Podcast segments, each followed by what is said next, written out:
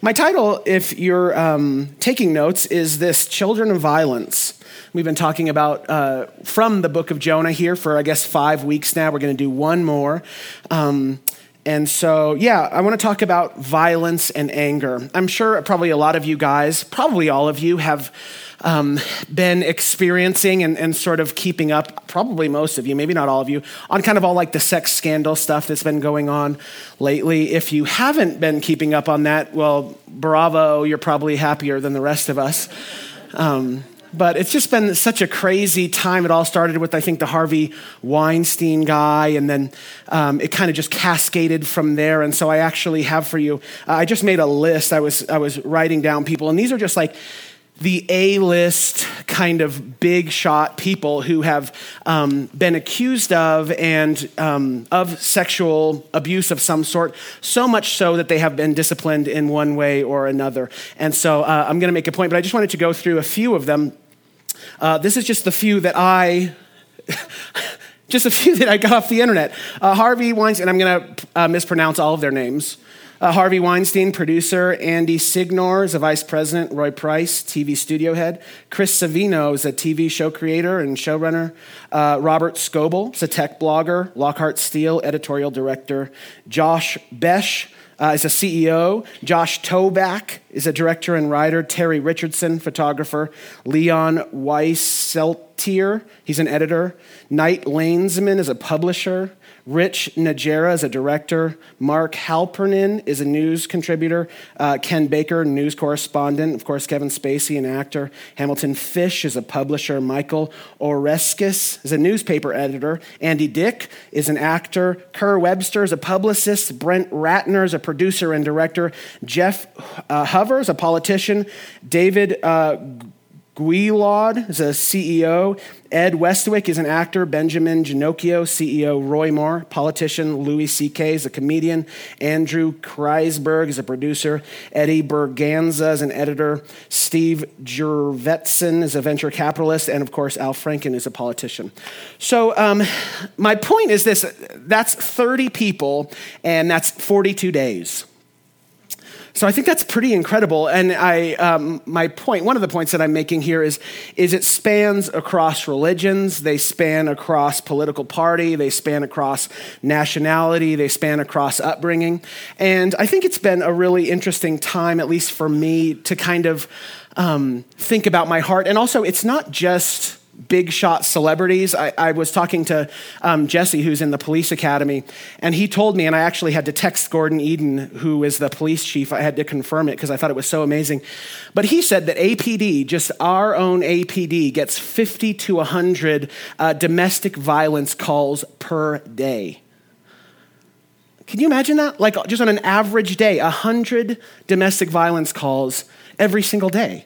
I think it's so so crazy. And so for me, I've kind of just been in this place where I've been looking in my own heart, you know, because because when I think about these people and like these men, um, people who are made in God's image and infinitely valuable. Uh, in, in one sense, I, I look at them and I realize that for me, I'm somebody who has preached grace and mercy for a really long time and um, that that grace and mercy is, is not just for the oppressed but it's also for the oppressor um, but then there's other times when I like look at the faces of those guys and I just think, God, I hate you. Like I really, really, and nothing would please me more than to see those guys just like rot in a cell for the rest of their lives.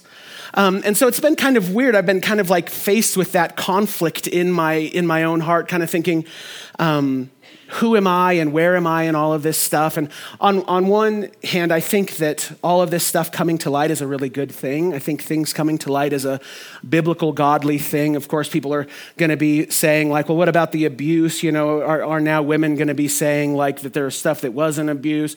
And I'm sure that that's probably true in any sort of movement, but I, I do think that if you're somebody who comes really hard against the women, you're someone who's going to find yourself on the wrong side of history um, here pretty shortly. But I do think that it's something that, as a net whole, is, is probably a good thing, um, where, where we're starting to realize, and that stuff's to be tolerated less and less. But I just, I just kind of, I hate when, when I find myself in like the violence, the violence of the world becomes violence in my own heart. And, um, and that's something that really that really bums bums me out. And so the the book and the story of Jonah really for me this past week has been something that really has hit home. And this, if I'm being honest, this message tonight is the message that I've been waiting to preach from uh, the book of Jonah uh, throughout the entire series. So we're going to get into it. We're talking about violence and anger. Jonah chapter 3 and we're going to read like a whole chapter and then five verses. But this is chapter three, verse one, and then we're going to go all the way to the um, chapter four and verse five. If you don't have your Bible, of course, we've got the words on the screen. It says this Then the word of the Lord came to Jonah a second time Go to the great city of Nineveh and proclaim to it the message I give you. Jonah obeyed the word of the Lord and went to Nineveh. Now, Nineveh was a very large city. It took three days to go through it. Jonah began by going a day's journey into the city, proclaiming 40 more days and Nineveh will be overthrown. The Ninevites believed God. A fast was proclaimed, and all of them, from the greatest to the least, put on sackcloth. When Jonah's warning reached the king of Nineveh, he rose from his throne, took off his royal robes, covered himself with sackcloth, and sat down in the dust. Now, uh, is this is the proclamation he issued in Nineveh. By the decree of the king and his nobles, do not let people or animals, herds or flocks taste anything. Do not let them eat or drink, but let people and animals be covered with sackcloth. Let everyone call urgently on God. Let them give up their evil ways and their violence. Who knows, God may yet relent and with compassion turn from his fierce anger so that we will not perish. When God saw what they did and how they turned from their evil ways, he relented and did not bring on them the destruction he had threatened. But then listen to this, uh, chapter 4, verse 1. But to Jonah, this seemed very wrong, and he became angry. He prayed to the Lord, Isn't this what I said, Lord, when you when I was still at home. This is what I tried to forestall by fleeing to Tarshish. I knew that you were a gracious and compassionate God, slow to anger and abounding in love, a God who relents from sending calamity. Now, Lord, take away my life, for it is better for me to die than to live. But the Lord replied, Is it right for you to be angry? Jonah had gone out and sat at the place east of the city. There he made himself a shelter, sat in its shade, and waited to see what would happen to the city. Okay, so just to, um, to bring you guys up to speed, if you haven't been here, Jonah has been called by God to go to this city of Nineveh, which is the capital of this empire, Assyria. And Assyria is like this rising imperialistic world power. Uh, but what a lot, of, a lot of people don't know is it was incredibly, brutally violent. In fact, just check out a few scriptures from 2 Kings. Then Pul, king of Assyria, invaded the land. Uh, Tiglath-Pileser, king of Assyria, came and deported the people. Shalmaneser, king of Assyria, marched against Samaria and laid siege to it. So just pay attention to those three words. Invading is what happens when you raise an army and then march into another country and take it over using uh, force and power and violence. Deporting, deporting is what happens when you capture the inhabitants of said country you've invaded and forcibly remove them from their homes and jobs and towns and land and then take them far away. Laying siege is what happens when you surround a city with your army, and in doing this, sever the city from its food and water so that so many people are starving and suffering and dying that eventually they give up and surrender. So these, this is what the Assyrian army is known for. They're mean, brutish people, and they oppressed God's people, the Israelites, for generation after generation and after generation. And so Jonah, of course, he's kind of like God's man. When he understands this about Assyria, his response to their violence um, is anger, right? And what he wants is he wants them punished. And if you're someone who has ever uh, been a victim of any sort of abuse or um, violence or harassment, you probably understand the inclination of wanting there to be uh, retribution. But God responds to, to the Assyrians in a really interesting way. You could say it like this God rejects the violence of Nineveh and the poisonous anger of Jonah. Both. God rejects the violence of Nineveh and the poisonous anger of Jonah. And we see in this story, what I'm wanting to talk about is we see two surprising sources of anger. So, uh, number one is this, and I'm going to use some big words tonight, you guys, so just brace yourself. Uh, number one is this moral relativism. That's a source of violence moral relativism. What that means is this is that morals are just relative you know what i mean? Like there's no absolute truth. What's true for me and what's true for you could be totally different. But there is no absolute truth. What is true for you might just be something that's true for you uh, only. And you can see this in the assyrians in these wicked people uh, the assyrians we've told we've told you this before but the assyrians are polytheistic it means that they, they there wasn't this idea of them just being there being one God. In fact, there was lots of different gods. And so it's interesting to ask yourself these, this question like, why were all of these ancient polytheistic cultures so violent? Like, think about, think about even like the, the best ones. Think about Greece and think about Rome. Well, for entertainment, you know what they did? Remember the gladiators, right? In the arena. So, what they would do is they would essentially force prisoners to battle like lions and, and they would just be eaten by the lions, and everyone would just drink their sodas and just cheer. You know what I mean? Like it was an incredibly brutal, uh, incredibly brutal culture. Uh, you can see in certain points of history that, that if they would have, they would have like a girl baby, they would just throw them away. Throw them away, because who would want a girl baby? Um, absolutely zero care for the poor.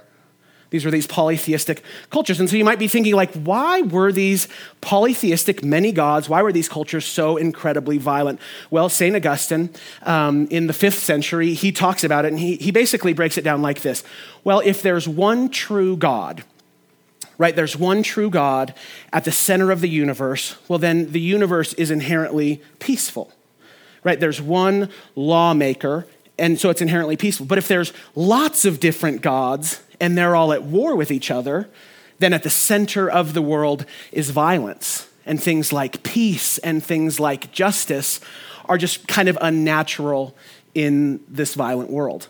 And so you might be thinking, like, well, that's kind of an old and outdated worldview, polytheism. But not as much as you might think. really, it's, it's kind of similar. Think about this. If you were to go to like some liberal arts university right now, they would tell you that what is at the center of the world is Darwinian evolution. And so um, you think about that, that's different than, um, than theistic evolution, which is millions of Christians around the world would adhere to the idea of God guiding evolution. You think whatever you want, but Darwinian evolution is random, and the whole idea is this the strong eat the weak. That's the idea. The strong eat the weak. And so, at the center of the world, the center of Darwinian evolution is, um, is violence. And, but, and so, I wonder if you could think about it. Can you go there with me? Think about um, a, a world where there is no one God, right? And so, there's no one truth, right? Because who's to decide who, who's to decide what is true? C.S. Lewis talks about this in Mere Christianity. If you would imagine, imagine a culture that has no absolute truth. This would be a culture where, where men were running, running and, and like fleeing as cowards in battle and thinking that that's a thing to be celebrated. It'd be totally weird. But, but if there's no one true lawgiver, then no one is to say what is true um, and not true. Uh, um, Ayn Rand, she's a really famous relativist. She writes this big monstrosity of a book, 1,200 pages, called Atlas Shrugged don't waste your time. She says, uh, she, says, she says this achievement of your happiness is the only moral purpose of your life, and that happiness is the proof of your moral integrity. Hear that? Achievement of your happiness is the only moral purpose of your life. And that happiness is the proof of your moral integrity. So that's so stupid, it makes my knees weak. You know what I mean? Like the, the whole point, the only thing that, the whole purpose of life is your own, um, is your own personal happiness. And that's just dumb. I hope there's something on the inside of you that says like that's profoundly ridiculous. But a relativist would say this, well, that's, that's her truth. You know what I mean? That's her truth. That's maybe not your truth, but that's her truth. And listen, that might be true, but that doesn't mean that it's true, right? It doesn't mean it doesn't mean that it's right. And so you can see this. History would tell us that moral relativism, where there's no one absolute source of truth, is a source of violence and oppression historically. Um, but that's not that's not the only source um, of violence in the story. Listen, uh, source of violence number two in the story is this get ready, more big words religious moralism. And I know those are weird because it's like an MR, then it's an RM. It seems like a weird thing. Here's the idea of religious moralism religious moralism is where, at the core of who you are, the most important thing for you is morality. That's the most important thing. And that might sound pretty good. That might kind of sound pretty good to people. It's like, yeah, if I don't have my morals, I don't have anything.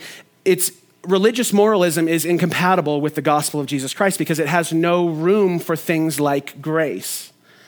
It has no room for things like charity. You know what I mean? Like thinking about giving, giving some, something to someone who doesn't deserve it.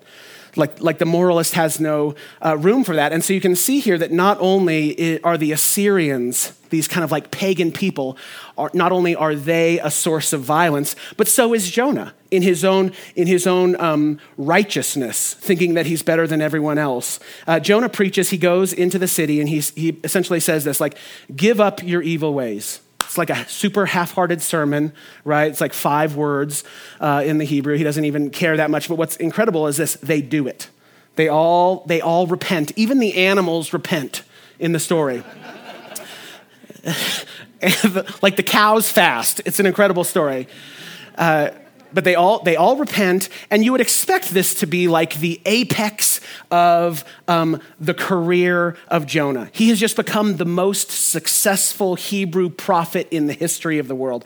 You'd expect the book to just end uh, with chapter 3 like they all repent god relents and moses um, returns home to his homeland rejoicing like you would assume something like that. But that's not what happens. In fact, there's this whole other chapter, the last chapter, chapter four, uh, where Jonah is crying and distraught at the fact that God would show mercy.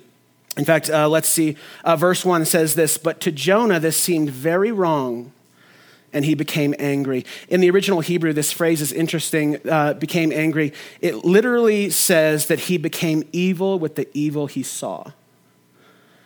He became evil with the evil he saw. Can anyone relate to that? He saw so much evil that what was produced on the inside of them was evil. I think of my responses that we were talking about at the beginning of the sermon. I think of my response when it comes to someone who is um, guilty of sexual abuse.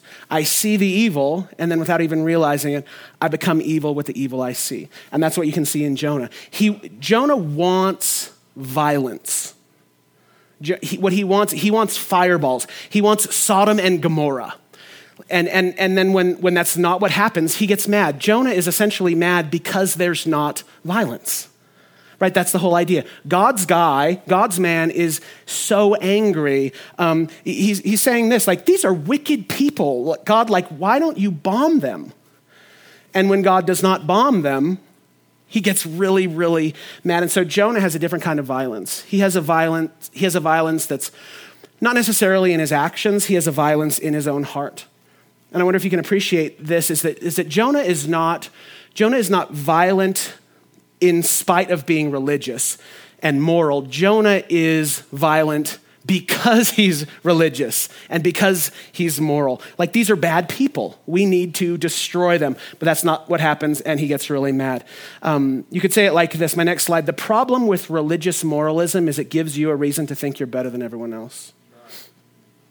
The problem with religious moralism is it gives you a reason to think you're better than everyone uh, else. And religious moralism, no matter how good, no matter how it looks, it like looks like a holy thing, in it is hidden seeds of oppression, abuse of power, and violence. And you can see this in his prayer. The next verse, verse 2, uh, Jonah says this He prayed to the Lord, Isn't this what I said, Lord, when I was still at home?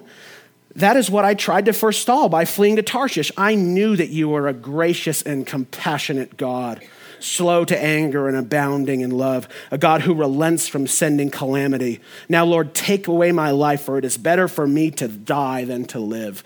Can you see what he's can you can you see the can you see the anger? Can you see the violence dripping from his words? He's saying this I knew you were compassionate. You know, like hair trigger compassionate. And, and then he would say this, like, just kill me because I, I, would rather, I would rather die than live in a universe ruled by a God like you. And um, so it's, it's interesting to see that, that, that not only are the Assyrians violent, but the Christian, if you would, the God follower here is violent as well. Think about this. Where did the violence come from that killed Jesus? Was it from the bad guys? Was it from the, was it from the wicked? No, middle class, religious, moral people. And so, the, the summary of this idea, I just want, want you to get it. The summary here is moral relativism and religious moralism are both seeds for violence. I know those are some big words. What this means is this is that every kind of person from every culture has the potential for violence and oppression, even you. I know, I know probably when we think about violence and oppression, we tend to think that it comes from people who are anybody but ourselves right? Anybody but our kind of people. But this shows us that both, both the secular people and the religious people are both sources of violence. And so, so it kind of comes, and what's really interesting here, I think, is it shows us a really cool strategy when it comes to violence. And it doesn't come, this probably shouldn't surprise anyone, it doesn't come from the Assyrians, right? They don't know what they're doing. It doesn't come from Jonah, he's a dork the whole time. It comes, it comes from God, obviously, right? And so, so here's the question How does God handle violent, uh, violence in the city of Nineveh? How does he handle it? Um, well, he sends a messenger right, to them, Jonah, and he gives a brutal ultimatum. He says this He says, the, the evil and the violence stops or you will be destroyed. That's what he says. He said, like, can you see how there's no wiggle room there? You know what I mean? Like, you stop or you die. You know what I mean? Like, you guys all repent or I will kill you all, saith, saith the Lord in the book of Jonah. And so it's interesting because, on one hand, it's brutally tough you know what I mean? Like what God would come and say was like super tough. Like, oh my God, he's going to kill everybody. In, but on the other hand, it's really tender in that, that he would come and give this message through just like this one man. And he would take this one man into this city that could, that could so easily have just killed him. But they don't. And so there's, so there's this beautiful vulnerability in the message um, of Jesus as well. And I think, um, should I, let me say this. I probably should have said this early on. This sermon is not about American foreign policy. Okay? So if you're trying to think, like, what is he saying about North Korea? I'm not saying anything. There's literally nothing in here about North Korea. Um, I'm talking to the Christians uh, who, who have violence in our hearts. That's what I'm talking about, okay? Um, this shows us two, two wrong reactions when it comes to wrongdoing. And what I mean by that is this when someone, when someone hurts you, when someone abuses you, when somebody wrongs you, um, when someone cuts cuts deep on the inside of you. This story shows us that there are two things that God does not allow. Number one is this vengeance, and get this, the other one is this resignation. He doesn't allow vengeance, nor does he allow resignation. See, vengeance, vengeance is about wounding the wrongdoer right it's about i i have been hurt so i want to hurt it's a, it's a way of dealing with your pain and it's completely, it's completely um, forbidden to all followers of Jesus Christ. Vengeance, vengeance is never to be ours. Uh, think about resignation, the other one, resignation, it's more like um, just let it go. Just forget it. Just move on. Just like don't talk about it. Just put it under the rug. It's also a way of dealing with your pain. And it's dealing with your pain by avoiding your pain and it is also not the way of the Christ follower. But I'm going to say this that resignation, Christians do this all day long. Christians think that resignation is almost, in a lot of ways, the right way to handle conflict.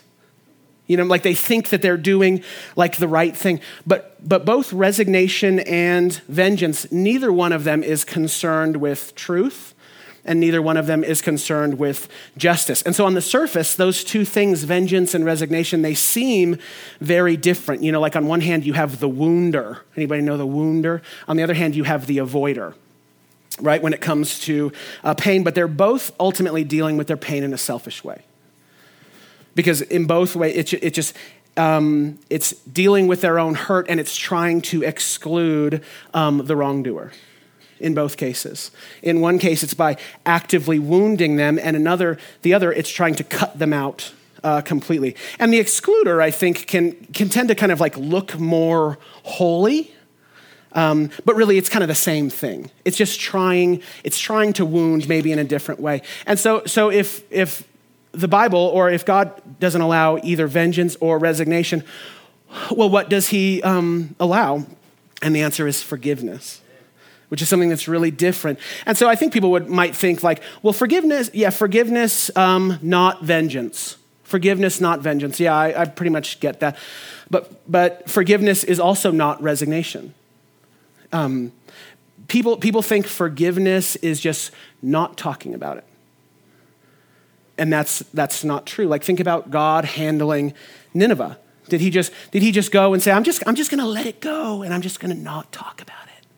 No, no, he didn't do that. And in fact, you can even see this in the words of Jesus. Jesus, Jesus does not say we pay back evil with evil, nor does Jesus say like we just blow past it. He says this that we overcome evil with good. But I hope you can see that that's a much more active thing than just act like it didn't happen. Um, and so, so I, I love this definition. This is a definition that I heard one time. I wrote it down. I thought it was so smart about forgiveness. And so here's the definition um, that I'd like to present to you tonight. Forgiveness is dealing with and getting rid of your hate and anger before you deal with the wrongdoer. Forgiveness is dealing with and getting rid of your hate and anger before you deal with the wrongdoer. See, with, with vengeance, with vengeance, you're dealing, you're dealing with your anger while you're dealing with the wrongdoer, right? It all happens in one big conversation where you're dealing with your pain and you're dealing with the wrongdoer, but that's not forgiveness. But you think about resignation. Resignation is not dealing with either. Right? It's just, it's just blowing um, past. Uh, Miroslav Volf, he's a super cool theologian. Great name, Miroslav. He's from uh, Croatia. He, he says this Forgiveness is not a substitute for justice. Forgiving someone does not mean you demand no change in the perpetrator. In fact, forgiveness provides a framework in which justice can be fruitfully can fruitfully be pursued. I think that's so brilliant. Listen to this. Forgiveness is not a substitute for justice. Forgiving someone does not mean you demand no change in the perpetrator. In fact, forgiveness provides a framework in which justice can fruitfully be pursued. Translation is this is you're never going to do justice um, if you don't forgive. You know what I mean? Like, like if you want, if you want justice and you're unwilling to forgive, you're not going to find, um, you're not going to find justice. And, and if all you care about is justice, then evil wins. You know what I mean? Because it's just going to be, it's just going to be eye for an eye.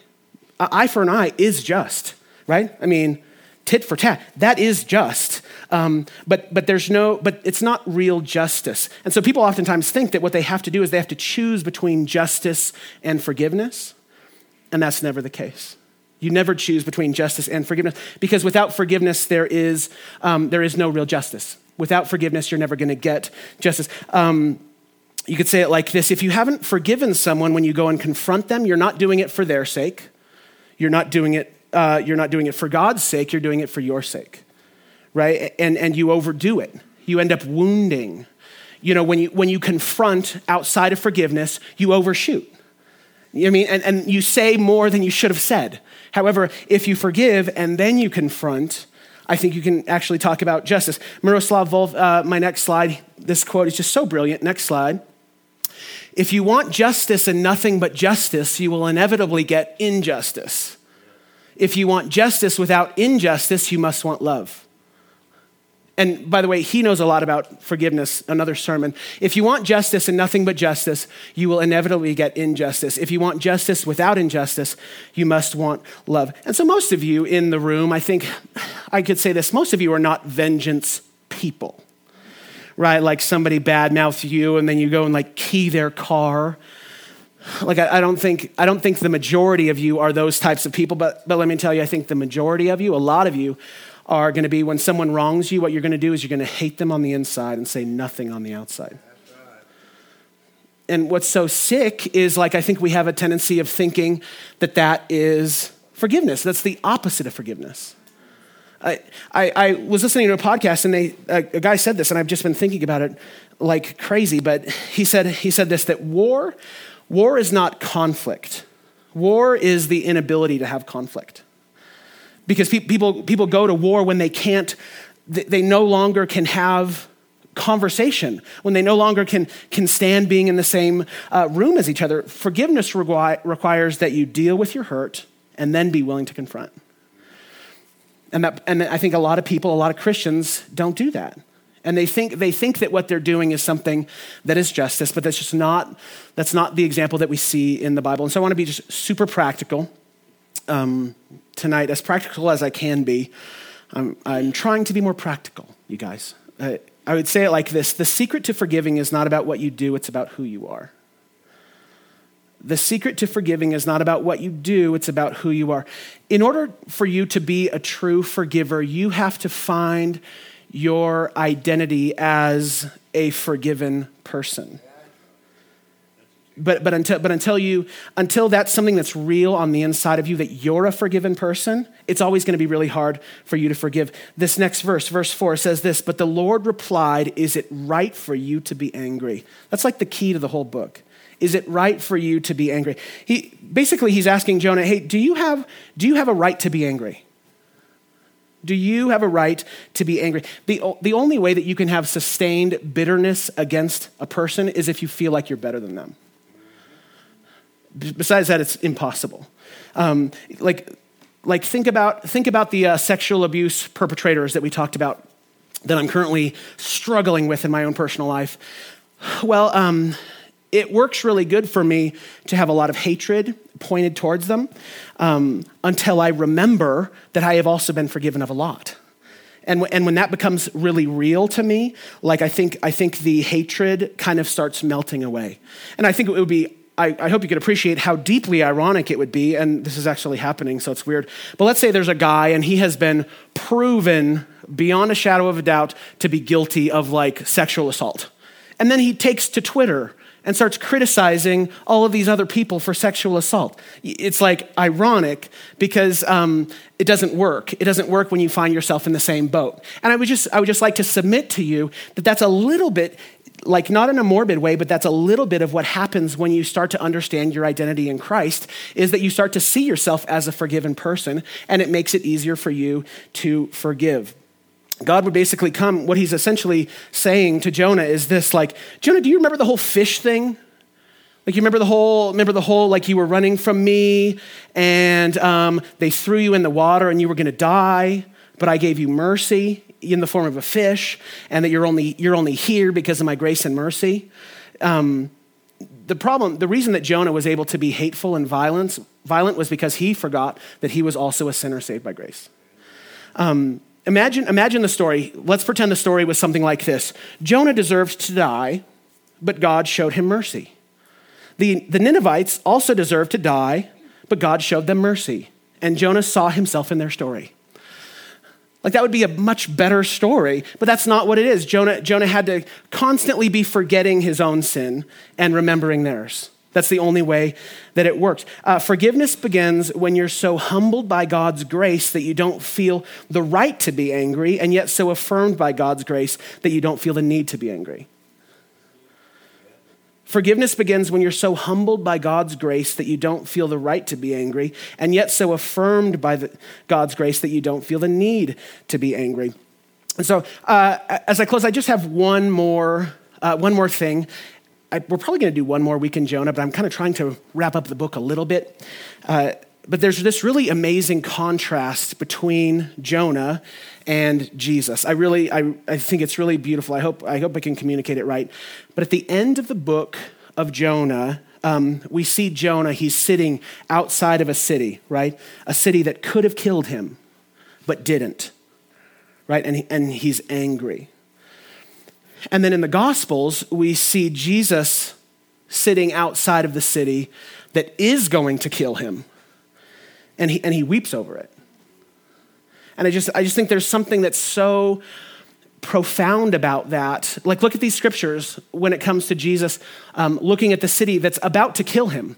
He would say this if you had only known on this day what would bring you peace, but now it is hidden from your eyes. How often I have longed to gather you together um, as a hen gathers her chicks under her wings, and you were not willing. My gosh, it's just, it's just such an amazing um, thing that we see here, which is like Jesus, Jesus at a place where he's, he's the ultimate example um, of forgiveness. And we can go ahead and get ready for communion. But I think I'm hoping that as I preach more, that you're going to see that one thing that is um, a recurring theme is that you would be able to look at the cross and you would see that like that's the standard that sets you right. Like if you if you ever feel like my mind is starting to go in a, a weird place, how do I fix that? You go back to the cross. And I, and I think especially when it comes to violence and when it comes to anger, you go back to the cross and you remember um, that Jesus showed us how we were supposed to be. Like we wronged him and he forgave us uh, without paying back. Um, and when that becomes real to you, uh, then the anger starts to melt away. Doesn't mean that you don't have conflict. Almost certainly, it means that you do have conflict, but you but you're willing but you're willing to forgive, and that only only in forgiveness as the first step are we able to maybe start to move the world, maybe move our city, move our families in a place uh, to where real reconciliation um, can happen. I just wanted to close with this letter. It was written years ago to a pastor, um, and he read it, and I, I just wanted to share it. I thought it was really beautiful. But um, a letter that was written to him said this Once upon a time, I was engaged to a young lady who changed her mind. I forgave her, but it took me a whole year, and I had to forgive her in small sums over the whole 12 months. I paid these sums whenever I spoke to her and kept myself from rehashing the past. I paid them whenever I saw her with another man and refused self pity and rehearsal inside for what she'd done to me. And I paid them whenever I uh, praised her to others when I really wanted to slice away at her reputation. Those were the payments, but she never knew them. However, I never knew her payments but I know she made them. I could tell. Forgiveness is not only a refusal to hate someone, it's choosing to love and will the good for the offender. It is painful. Listen to this, it's so beautiful. It is painful, but wood, nails, and pain are the currency of forgiveness. Yes. Just as Christ's wood and nails were. It leads to healing and more to resurrection. So, um, as we close with communion tonight, what I want what I want you to do is I want you to just spend a moment, if you're willing to, just in maybe quiet contemplation. And maybe ask, ask yourself this question like are there places where my heart has gone to violence? Like maybe when it comes to your opinion of other people? Who, who is it there that maybe you have unforgiveness towards or you're just really sharp with? You know what i mean? In, in a way that christ isn't with you. Um, and then and then and then maybe ask God and invite God back into those situations to make the cross real to you. And, and the hope would be this is that when you focus on, on the cross, unforgiveness falls away and it makes um, justice possible. So go ahead and just spend a minute uh, in that place and then we'll receive communion together.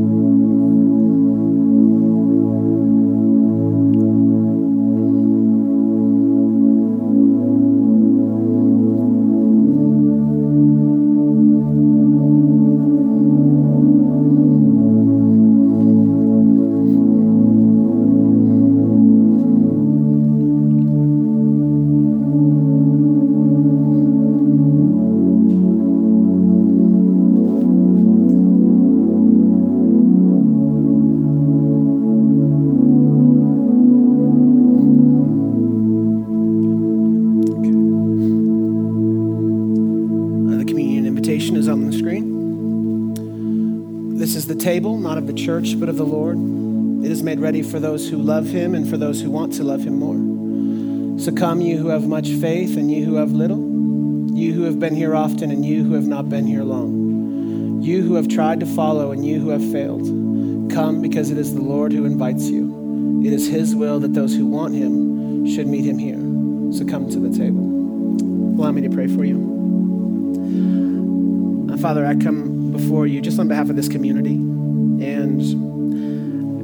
We live in a world that really wants to just get us fired up all the time. And I, I just think we live in such an inflammatory world that it's hard for us to be um, peacemakers here. And it's hard for us to be people who uh, embody your kindness and your compassion and your grace. And so we just pray when it comes to this issue of anger and forgiveness that, that you would continue to work in us and continue to teach us how to be people in everything that we do that represent you well and that, that are that are honoring of you.